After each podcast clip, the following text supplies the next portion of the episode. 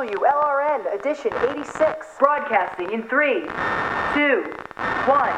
I was born woman. Off my knees, I will stand for my liberation. Sisters, rise again. I was born woman. Off my knees, I will stand my liberation. Rise and rise again. Greetings and welcome to the 86th edition podcast of Women's Liberation Radio News for this Thursday, June 1st. This is Jenna, WLRN sound producer and grateful lesbian. This month's edition focuses on the field of social work and its women driven roots. We'll hear an excerpt of a discussion I had with Gwen Hoffman, a nonprofit worker who recognizes social work as being uniquely female powered. In the lovely park we sat in at dusk last Thursday, she talked to me about all the ways women worked to remedy social ills over time in communities, and the general acceptance of the progressive era as the birth of what we traditionally understand as social work. Though it is what Gwen refers to as non traditional social work, such as support within Indigenous and religious communities, networking amongst women to mobilize efforts for change, self starting initiatives before a time when patriarchy validated and gate kept social work, that puts women at the heart of the profession. The team at WLRN produces a monthly radio broadcast to break the sound barrier women are blocked by under the status quo rule of men. This blocking of women's discourse we see in all sectors of society, be they conservative, liberal, mainstream, progressive, or radical. The thread that runs through all of American politics, except for separatist feminism, is male dominance and entitlement in all spheres. To start off today's edition, here's Mary O'Neill with women's news from around the globe for this Thursday, June 1st, 2023.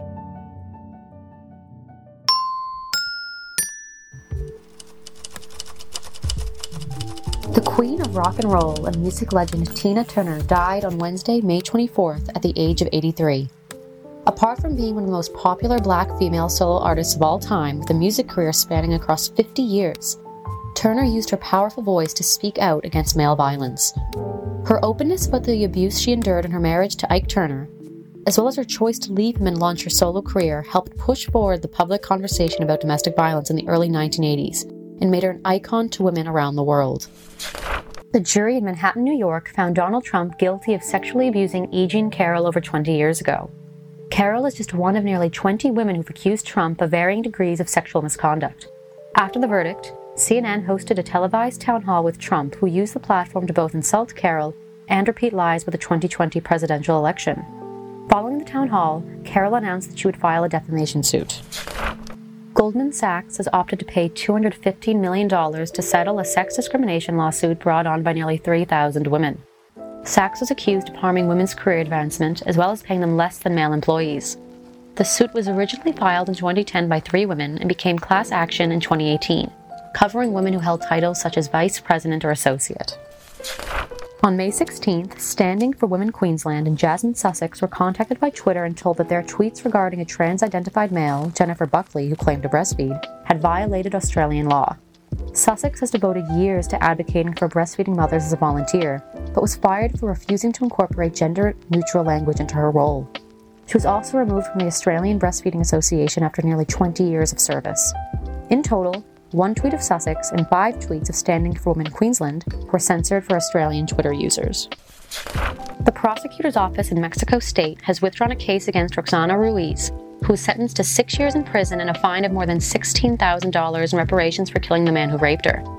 She had been found guilty of homicide with excessive use of legitimate defense. Protesters in Mexico City carried signs that read, Defending my life isn't a crime. Prosecutors subsequently withdrew the case after examining it and finding that Ruiz was exempt from guilt. Men kill an average of 10 women or girls every day in Mexico, which has one of the world's highest femicide rates. Book critic for the New York Magazine, Andrea Long Chu, has been announced as the recipient of the 2023 Pulitzer Prize in Criticism. Chu is a trans identified man who is best known for his book entitled Females, in which he describes his obsession with sissy porn and how it informs his female identity. Lawmakers in South Carolina passed a six week abortion ban, leading to an immediate lawsuit filed by Planned Parenthood South Atlantic, the Greenville Women's Clinic, and two physicians. Circuit Court Judge Clifton Newman has blocked the new legislation until the state Supreme Court has the opportunity to review the case. As a result, abortions are still permitted until 20 weeks. The U.S. Preventative Services Task Force has announced that all women who are at average risk for breast cancer should begin routine mammograms at age 40 as opposed to 50 which was the age previously recommended. This recommendation comes amidst an increase in breast cancer diagnoses in women under 50, as well as a failure to address the survival gap for young black women, who die of breast cancer at twice the rate of white women their age. The U.S. Food and Drug Administration has approved a new drug for treating moderate to severe menopausal symptoms. The drug, Veozah, is a non hormonal medication that is intended to alleviate hot flashes, as it targets a neuron that becomes unbalanced due to decreasing estrogen levels. In a win for women's rights across the pond, British Cycling has banned trans identified men from participating in the female category. The cycling body states that this new policy is predicated on fairness and trans identified men will still be able to compete in the open category with other men. Emily Bridges, a well known trans identified male cyclist, criticized the move and accused British Cycling of committing a violent act. In an interview with Diva magazine, Bridges claimed, I don't have any advantage over my competitors, and I've got data to back that up. However, British Cycling based their policy on research proving that, even with testosterone suppression, trans identified men who transition post puberty retain a performance advantage. In Scotland, the participation in the Edinburgh Festival Fringe show of SNP MP Joanna Cherry, a vocal critic of Scotland's gender recognition plans, was cancelled after staff complaints. Cherry discussed taking legal action and soon The Stand, which was scheduled to host the show in which she'll appear, declared the decision to cancel the show was unfair and constituted unlawful discrimination against Miss Cherry. The stand also apologized to Cherry in a public statement that said, We've always been clear that we oppose all forms of discrimination and recognize the rights of individuals to air views with which we may disagree. Cherry accepted the apology and the show will carry on as originally planned. On May 22nd, Reem Salam, the UN Special Rapporteur on Violence Against Women and Girls, issued a statement in which she expressed concern of the shrinking space in several countries in the global north for women and feminist organizations and their allies to gather and or express themselves peacefully in demanding respect for their needs based on their sex and or sexual orientation. She went on to emphasize frequent smear campaigns launched against women who speak out and the lack of proper protection from law enforcement.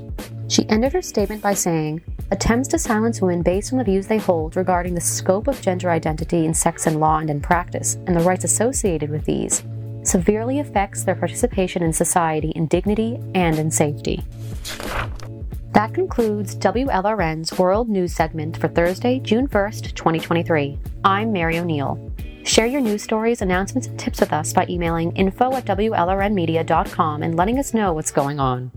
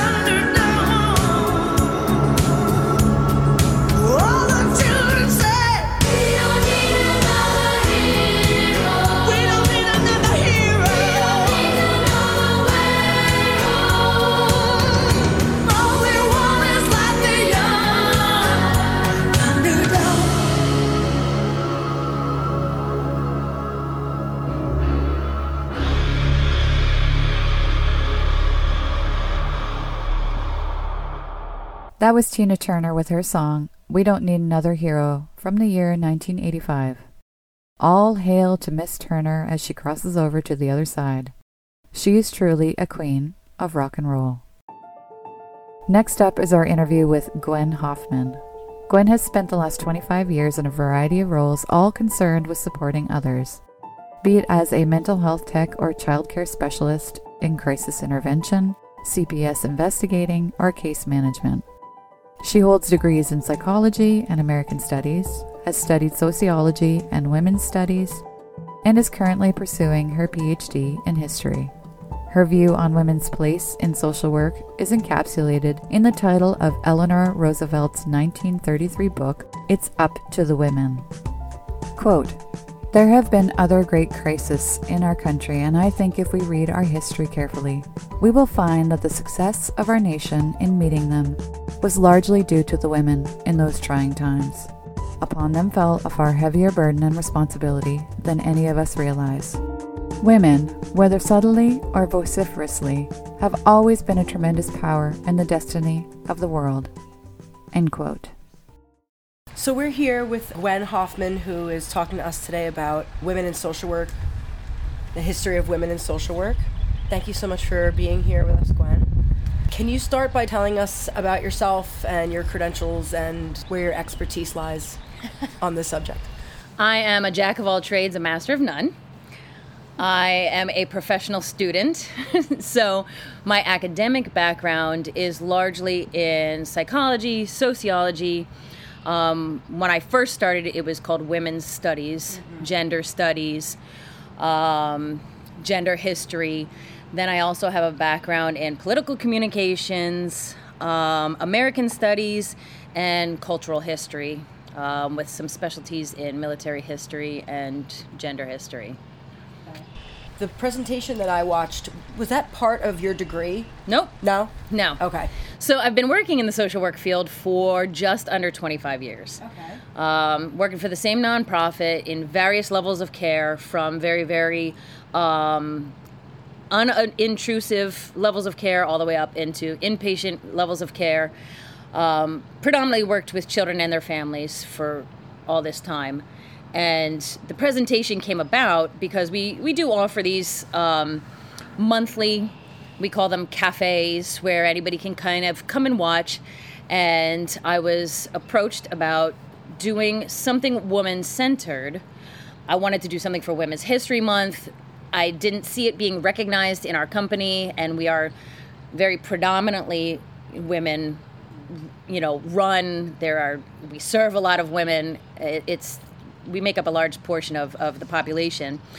So i was tasked with okay we'll do something about it.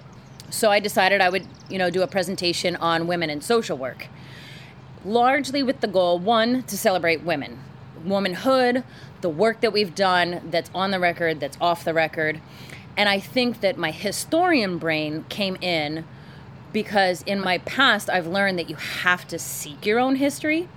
If you don't seek your own history, like if you don't really go in with an intention, you're gonna miss a lot, especially if you're not in the majority. If you're not possibly middle to upper class, white, Anglican, American um, type of background, you're gonna miss a lot of your history.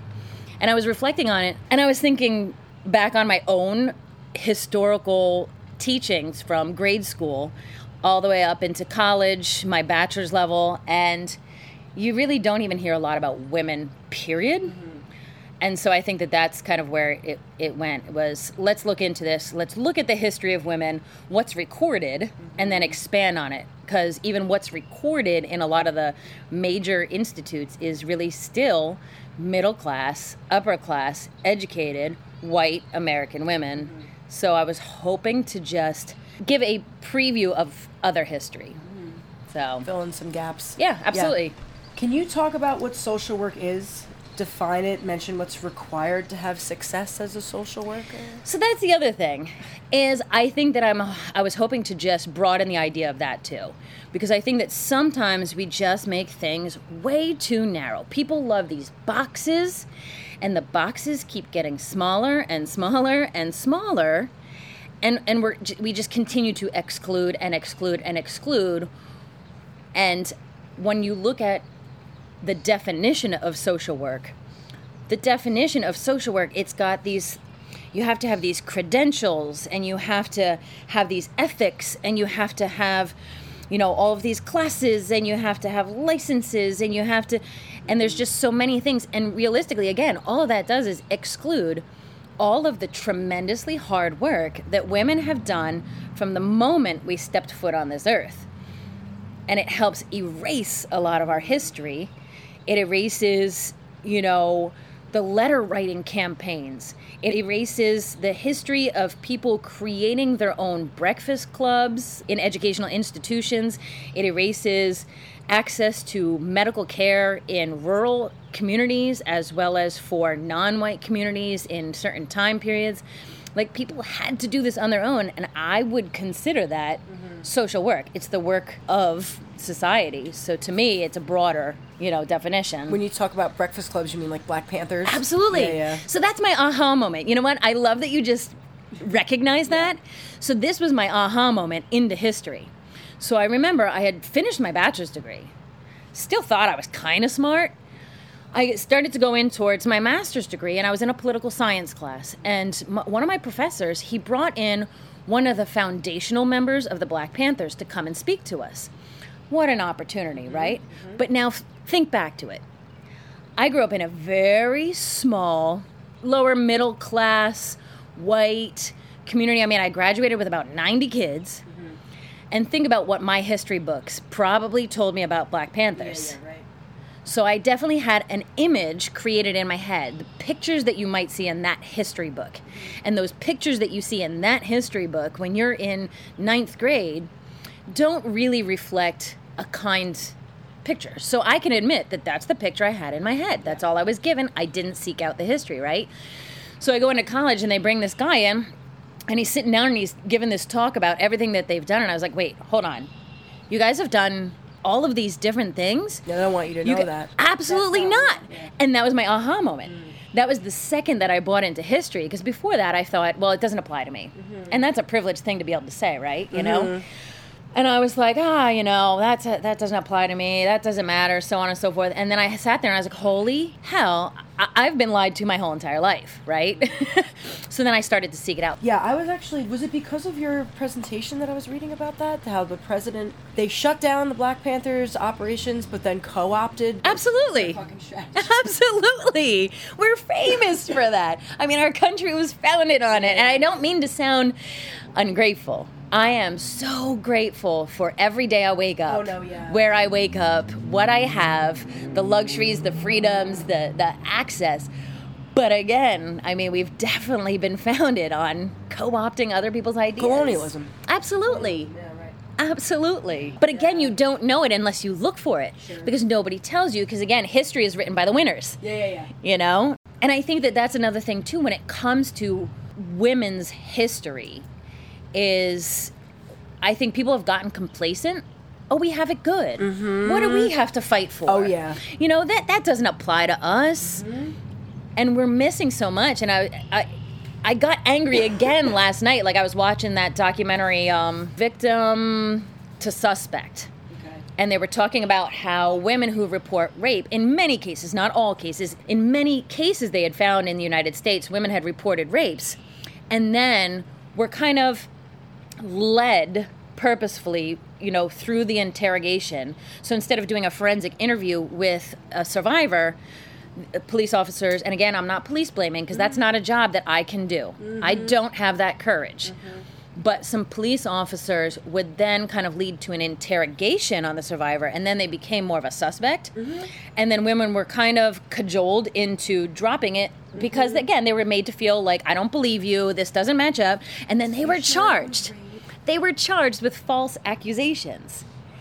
So I'm like, in a, in a society where only one percent, two percent of you know the the victimizers are getting actually charged and you know going to court and so on, then you have these women that they'll take the time to charge for making a statement that's true in most cases. um, so that got me wound up again too, and I'm like, this is the thing: is if you get complacent, you miss that. Yeah. They say, well, they say there's men don't really need solidarity. Yeah. Right? Like men are super individualistic because they don't need solidarity. Like minorities and women need solidarity. Yeah. It's funny because they don't have solidarity, but they always protect each other. It's so true. Yeah. And then the, the do- documentary before that was on um, missing and murdered Indigenous um, and Native women. Again, if you don't look for the history, and if it's not the history you've lived, Yeah. And it's interesting because you're talking about history, but like the reality of the situation, especially in like Canada, when they're having these like infrastructure Mm-hmm. initiatives and they they set up a housing development for the men working Yeah. the, on those projects and the amount of indigenous women that go missing Yeah. and are raped in the vicinity of those man camps. Yeah. It's going on today. It's still, you know, it's it's a lot of the pipelines. it's like living that. history. Oh yeah, it's yeah. sex trafficking and yeah. Yeah.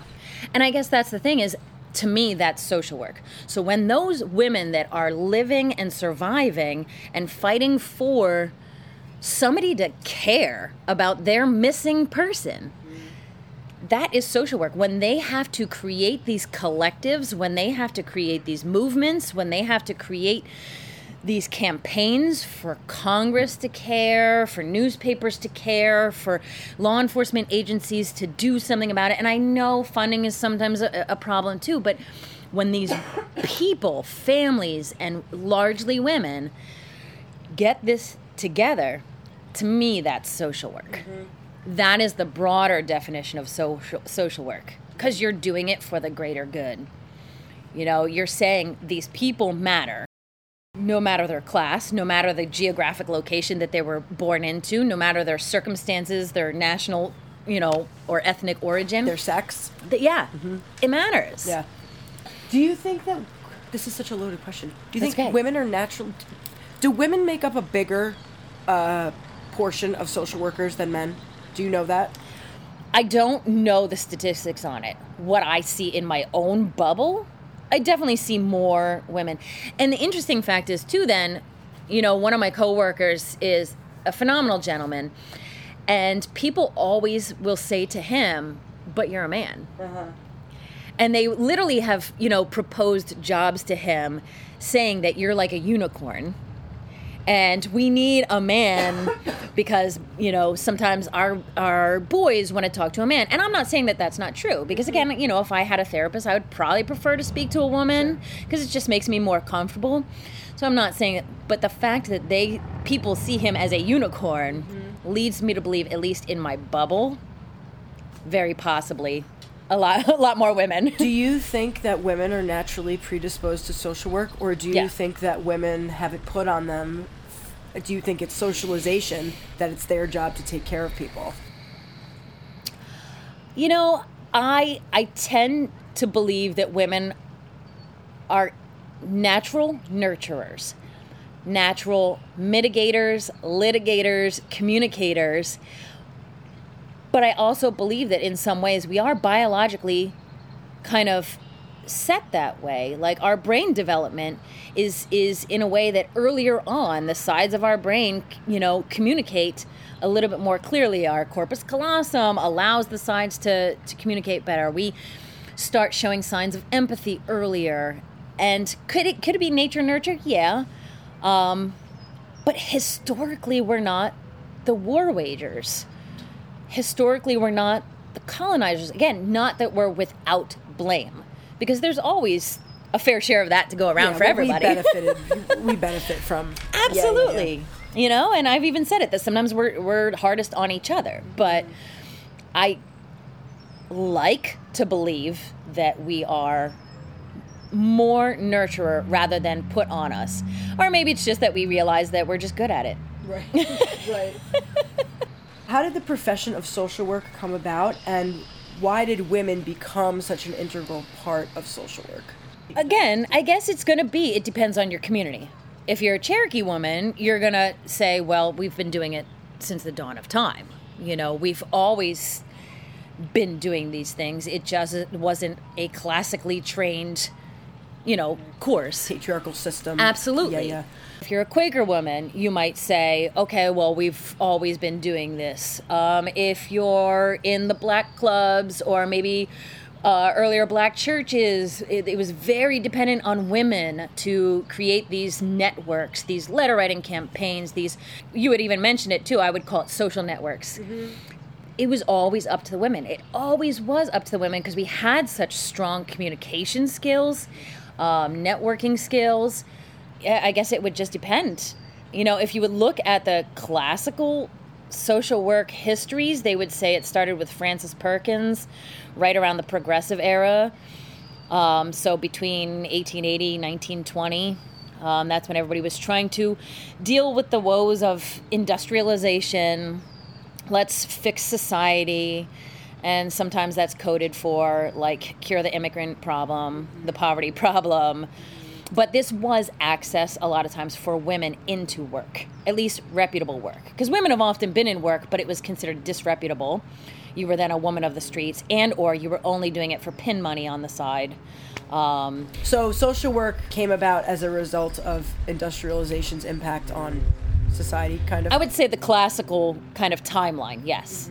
So that was when let's go into people's homes and tell them.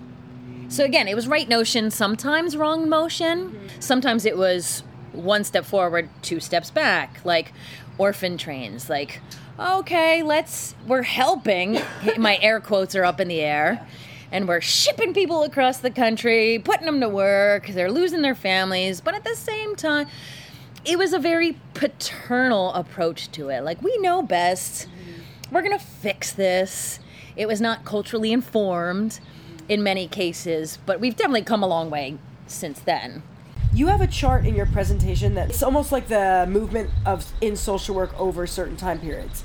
There's a two steps forward column and then the one step back, and Yeah. then you had put temperance underneath step back. It's a good question. and I want to know why. It's a good question. I think I was looking at that less about how it impacted women because it was a step forward Yeah. for many women to be able to have this position of authority. We are using motherhood and our position as women to go out and have a voice in the world. We are in politics, although not in politics. We are, you know, at the table. We are authorities. We are respected. So it did give visibility and authority to women. But I think I was looking at it as more um, society. So I think it was just like trying to set such a constraint on society. Okay, again, right notion, maybe wrong motion. The problem was not women drinking. No. The problem was men drinking. this is true. this is true. So, you know, I just thought that was uh But this is, you know, women have had to use their their position as mothers and housekeepers to clean up society. And so, yeah, you're right. And basically, that's what they would say. If you look at some of the advertisements, these advertisements would be like, well, we didn't create these problems in Yeah. society. We didn't create tuberculosis, but we're going to clean it up. Yeah. We didn't create, you know, drunkenness, but we sure will clean it up, you know, because we have this authority as women and housekeeping. But again, that takes brains to be able to wage that argument. Like that is leverage. an acutely keen tactical argument but they were able to say okay if you're going to tell me this is all i'm good for you're going to tell me that i can give birth i can clean homes and i can tend to homes and men okay guess what? I'm going to use that against you. Mm-hmm. And i'm going to prove it to you why now we should be the authority on everything. And that really did expand in a lot of ways. Again n- non-traditional social work. So they're going to gather together make oh. a collective and then also go out into society and say okay you know what? We will do our best to cure societal ills. Again sometimes right notion wrong motion but the way they did it they didn't have guidance. They didn't have courses. They didn't have licenses. They didn't have men telling them how to do it. They had to create it from the ground up. That's what women do. that is, and I guess that that's, you know, it's always been about it's all women's work. You know, and, and that's why my pre- presentation was called "It's Up to the Women" because it's a quote from an Eleanor Roosevelt book. Mm-hmm. It's always been up to the women. It's always been. We've always had to figure it out. We've had to figure it out how I can walk down a dark street at night. I've had to figure it out when, you know, things are lost and can't be found. We've had to figure it out when people are sad and hurt, how to fix it. We've had to figure it out when you don't have two nickels to rub together or you have a child and you don't have a spouse and you don't have transportation and we've always had to figure it out. Mm-hmm. And we're good at it. You know, we sometimes, whether it's through the structures of society, at least American society, capitalism, we sometimes have gotten kicked down, but we've always had to figure it out. And then we don't do it for just ourselves, Of course. we do it for others. Right. Can you talk about that Catherine Beecher quote about spheres? Is woman's sphere the home when man has surrounded her children with evil? Yes, I remember exactly. So I think oh, what oh, she was trying to do is argue for the broadening of the sphere to step outside of this public versus private and create the intersection into society that you have thrust these ills on us. So now we have to step out of the private mm-hmm. And go into the public to essentially clean up all of these ills that you've created. Yeah. I, I see where it says women should win everything by peace and love. Men's sphere was public life, politics, business, ambition, and achievement. Women's sphere was private life, family, persuasion, and living for others. Anything that throws a woman into the attitude of a combatant throws her out of her appropriate sphere. Yeah, a lot of pacifists kind of laid the groundwork for the suffragist movements. And but again too, I guess it, it it's a tactic too. If we are non-threatening, if we are a good example, then people will listen, you know, and it's that incremental steps that you had to take along the way that I'm grateful for. You know, a lot of women have had to crack open doors so the next people can kick them down, right? Mm-hmm. That's a good way of putting it. You mentioned social networking. Social networking isn't something that I would readily think of as social work. Which I guess would you mean to like non-traditional social work? non-traditional. I wouldn't because again, too, yeah. civil rights movement would not have been nearly as successful if it wasn't for women in the churches, because a lot of the communications, a lot of the letter campaigns, a lot of the mobilizations were women. You know, same thing with creating. God, what's this documentary? I think it's 21 Pearls about the first African American sorority. And they had to create their own medical programs because they didn't have access.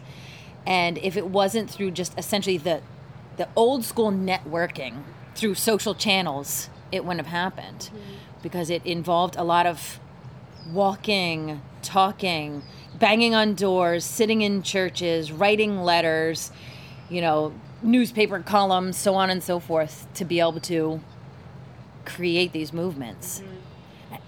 Which seems so impossible if you think about it today.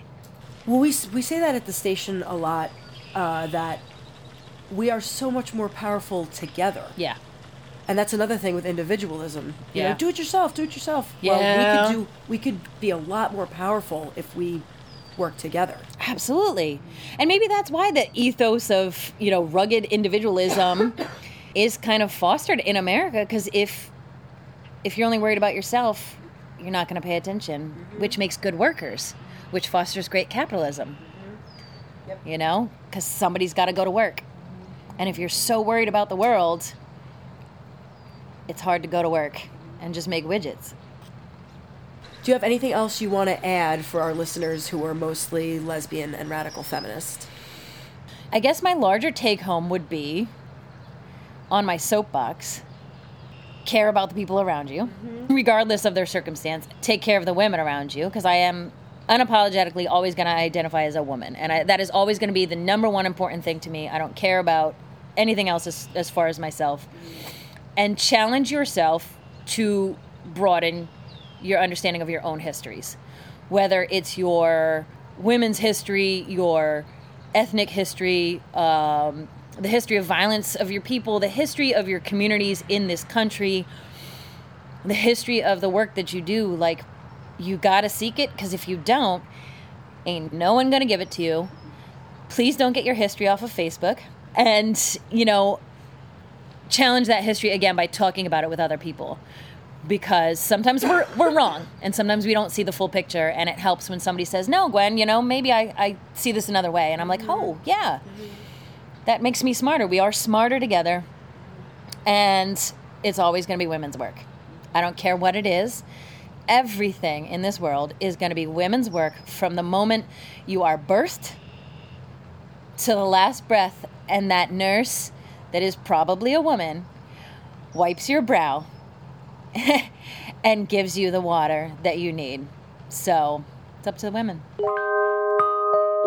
This is Joe Brew. You are listening to WLRN.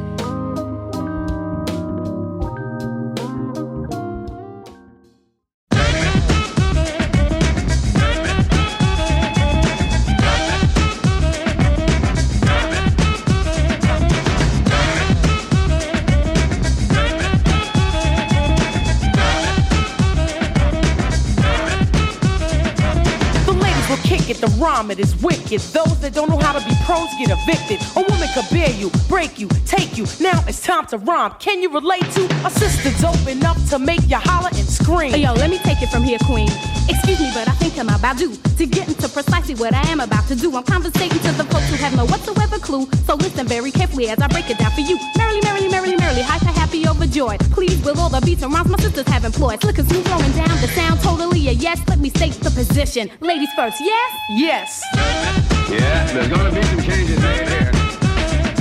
Believe me when I say being a woman is great to see. I know that all the fellas out there will agree with me. Not for being one, but for being with one. Cause when it's time for loving, it's the woman that gets them strong. Stepping, strutting, moving on, rhyming, cutting, and not forgetting. We are the ones to give birth to the new generation of prophets, cause it's ladies.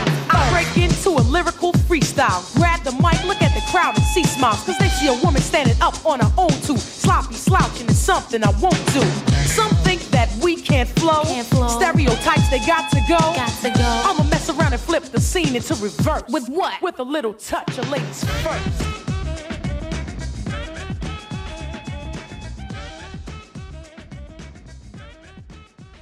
That was Ladies First from Queen Latifah featuring Monie Love.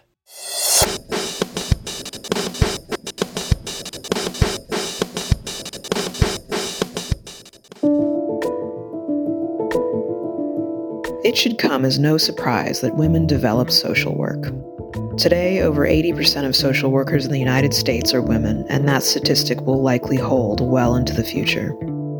Social work is women's work for the simple fact that we care about others' well being, and understand the role of relationships relative to that well being. We could easily complain that here, as in so many other contexts, we women take on the lion's share of work to repair damage done mostly by men. But like it or not, we're the ones capable of that repair. We're good at it, and we want to do it. Social work is part therapy, part community organizing, part policy making. It's psychological work, relationship building, and healing. It's also political in all the ways feminism is political, engaging with and attempting to treat the effects of systemic oppression on individuals, families, and communities. Yet it's more personal, more down and dirty than whatever's going on in the government, electoral politics, and their dedicated groups. It's the kind of work that actually makes a difference in the daily lives of individual people. There's no power, glory, or money in it, just the opportunity to actually help others' lives suck less. Of course, social work is women's work. Social work wouldn't exist if not for female empathy. Our empathy is often a double edged sword, the quality that makes us in so many ways superior to men, but also the thing that makes us vulnerable to abuse, exploitation, burnout, and self sacrifice. It is, in fact, our empathy for men that often holds us back as women on an individual and wider political scale. Over empathizing with men is one reason many women are anti feminists. Empathy is the ability to imagine yourself in someone else's experience and feel the emotions she feels. It goes hand in hand with compassion toward those who are suffering. Our compassion is what compels us to help, and when we can't help, to feel anguish on behalf of the other person. You can't be a good social worker without a deep inner well of empathy that extends to all human beings, including the ones utterly unlike yourself. Without that empathy, most women in social work would choose a different career path altogether.